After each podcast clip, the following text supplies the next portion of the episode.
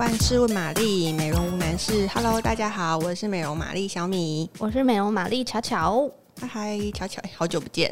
对，我们好像每次最近每次录都要打个招呼，因为除了录音的时候，基本上我们是不见不到面的。嗯，对啊。哎、欸，那巧巧，你最近在家里都在干嘛？居家上班啊。是不是一定要回答的？觉得老板应该有听这节目吧？也是啦，对。但是其实我觉得，好像就是在家里，像像我们上次讲的，有一些仪式感以外，你有没有特别就是喜欢用的产品？喜欢用的产品，我觉得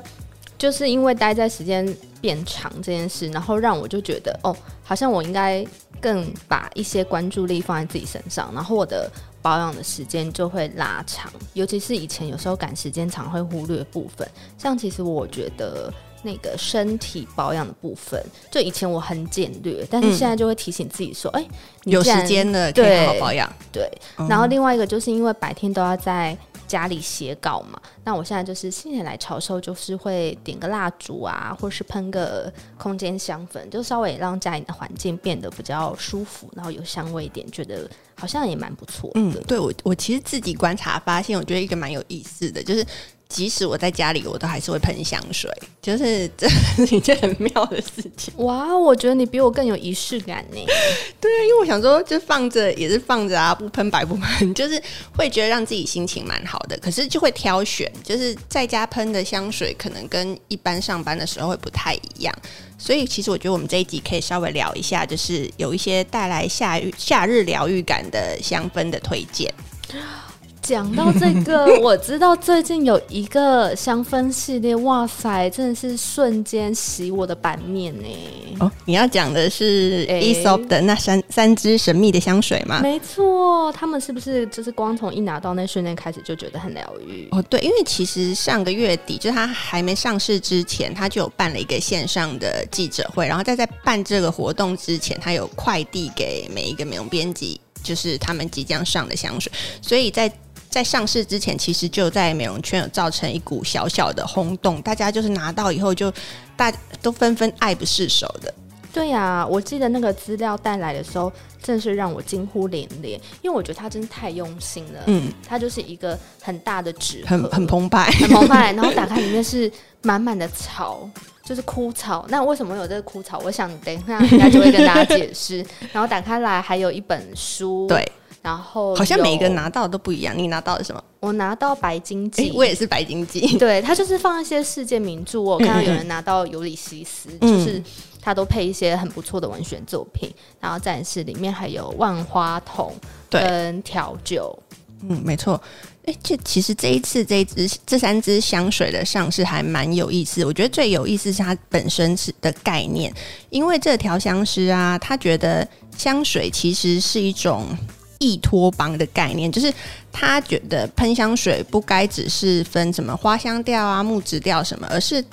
要把、呃、比如说地理空间、诗意的空间跟抽象的空间这些事情考虑考虑进去，所以这一次它的香水的开发创作过程也蛮蛮有意思的，就是跟以前大家想象的不太一样。因为那时候就是我们因为疫情的关系，所以用 email 跟调香师来回采访，他就有说，其实这一次他在调香的过程有很大一部分的工作是在研究哲学家们的著作，然后收集文本跟想法，然后接着再去跟 Aesop 的创意团队分享，然后才开始调配香水的配方。在某种程度上，他有分享说，其实这个过程就是喷未来就是喷这个香水过程，有一点像是在读诗的心理意象，很像。所以这是解释为什么我们每个人其实都有收到一本书，因为这个文学作品可能是呼应了里面的某一支香水这样子。啊，我有问题。嗯嗯，像你刚刚提到，它其实是有点依托邦的概念。嗯，那到底是指什么？跟乌托邦有关系吗？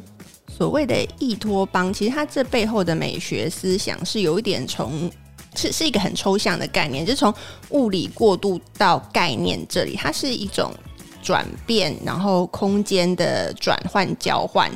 所以就是像我刚刚回应到我刚刚讲的，就有点像我们在读诗的时候，他脑海会想到一些心理意象，所以这个调香师他觉得就是文学与香水都是依托邦、意志空间。那就是我觉得比较我们把它回归到比较好理解，就是说这三支香水它其实呃，调香师想要表现的是三种不同的呃空间感。我觉得这蛮特别的，因为像以前 Aesop 的香水好像都是一次出一支，很少像现在这次这样是一整个系列，然后三支一起上场。所以其实他们是不是也，我自己的解读是觉得他们闻起来也很像一个旅程，因为就是代表不同的空间嘛。然后对我来说，就是很像是从哪里抵达哪里，再到哪里的感觉。对，那我先稍微简单介绍一下好了。我们刚好拿到《白鲸记》这本书嘛，其实它就是呼应了它其中的有一支香水叫做米拉塞蒂，然后它在讲的是浪船，就是呃，调香师他本身是从《白鲸记》里面有一些灵感，然后他觉得这个香水是让他个人对大海的慰藉，然后有一种对大海的仰慕之心，从这个这之中想要把它用一种气味来表达。所以其实这一罐的香味它蛮澎湃的，就是它里面是有一点是像一个愤怒的船长，他尝试跟大自然搏斗。所以你有没有发现 这, 这一支就是米拉塞蒂，它其实是三支里面味道是最重最浓郁的。对，然后它也比较像是 Aesop 以前香水调性，就是它比较有木质调的感觉。我觉得这好像就是在呼应你刚刚讲的，因为它是在木头制的小船上，然后航行于海洋。对，因为他也有分享其中有一个有意思的创作的过程，就是他其实那时候有想到想要用一个味道，就是龙涎香。然后龙涎香，我不知道你知不知道龙涎香这个味道，是以前是动物性，就是抹香鲸的什么什么什么，对不对？对对对，它就是其实是鲸鱼腹部无法消化，然后它长期漂浮在海中，吸收各种物质的，然后被拿去蒸馏做成香水的味道。所以它其实就像你说，它一开始其实是一种动物性的原料，但是因为这调香师它其实不希望用这样子的动物性的香水，所以他就用他自己想象的方式去从植应该说自然的植物里面去萃取出来其他的味道，融合成他想象的龙涎香的味道。这是这一罐香水比较特别的地方哦，难怪。而且我闻起来我还觉得它带有一点咸味，就也有点、哦、对，有海洋，对，是没有错。它就是其实有一些这种比较 海, 海洋的味道。然后另外再来是克斯特这一罐，它其实是在讲彼岸这个概念。呃，就是你可以想象喷这罐香水的时候，你可以想象是在海边的悬崖上，然后呼吸的空气感到无限自由。所以这一罐克斯特其实是充满了空气感的。嗯，而且我也听到蛮多人对于这罐香水普遍都有很高的评价，甚至很多人说这罐是他们三罐里面最喜欢的一个味道。没错，其实我自己最喜欢的就是克斯特，因为我觉得 它, 它里面有一个小茴香跟檀香，是可以让人联想起就是风吹拂过海面，然后有点海水咸味的这种感觉。我自己就是觉得就像刚刚讲的那个空气感会让我觉得很舒压，所以其实我自己在家还蛮常喷这一罐的啊，很需要一点空间感跟舒压的感觉。对对对对对对，所以巧巧，嗯，我看你好像都还没表态，所以你你自己最喜欢的，该不会是我们等一下就是最后这一罐吗？没错，我等着就是压轴的这一罐。再来我们要讲的就是巧巧最喜欢的这一罐埃雷米亚，它其实呃在讲的是荒境，我觉得这个意象还蛮有意思的。他就是在讲说、嗯、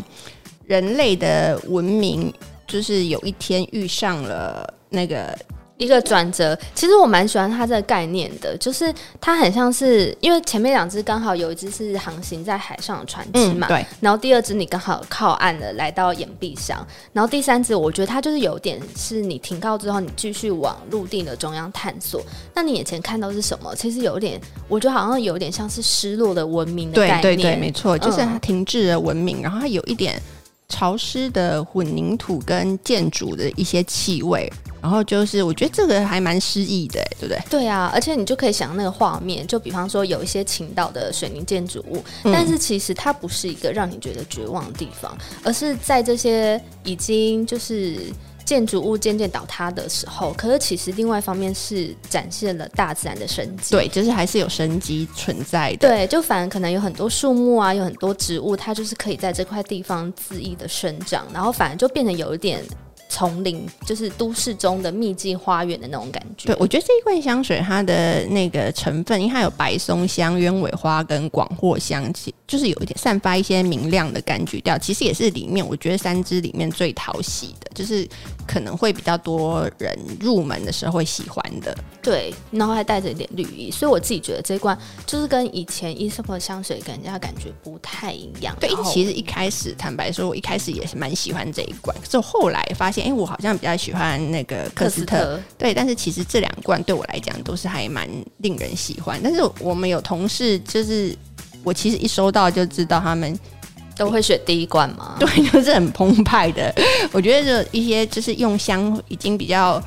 进阶、呃、一点的，对对对，就是有一点喜欢这种就是比较特殊一点的味道，我觉得可能就会选择就是第一罐这个澎湃的气味。对啊，然后我就觉得这三支带给我最大的困扰其实就是很好像很难把它们拆开，就是你就会觉得啊、呃，三罐都要一起拥有。没错，我觉得这是一个很聪明的策略然后你就可以自己在家想象一段旅程对，没错，这就是我们今天跟大家要分享的夏日适合夏日适合最适合疗愈的香水。如果你喜欢我们的节目，记得帮我们按赞订阅给五颗星，然后也任何问题都可以在下面留言哦。 OK， 那今天就先这样，拜拜拜拜。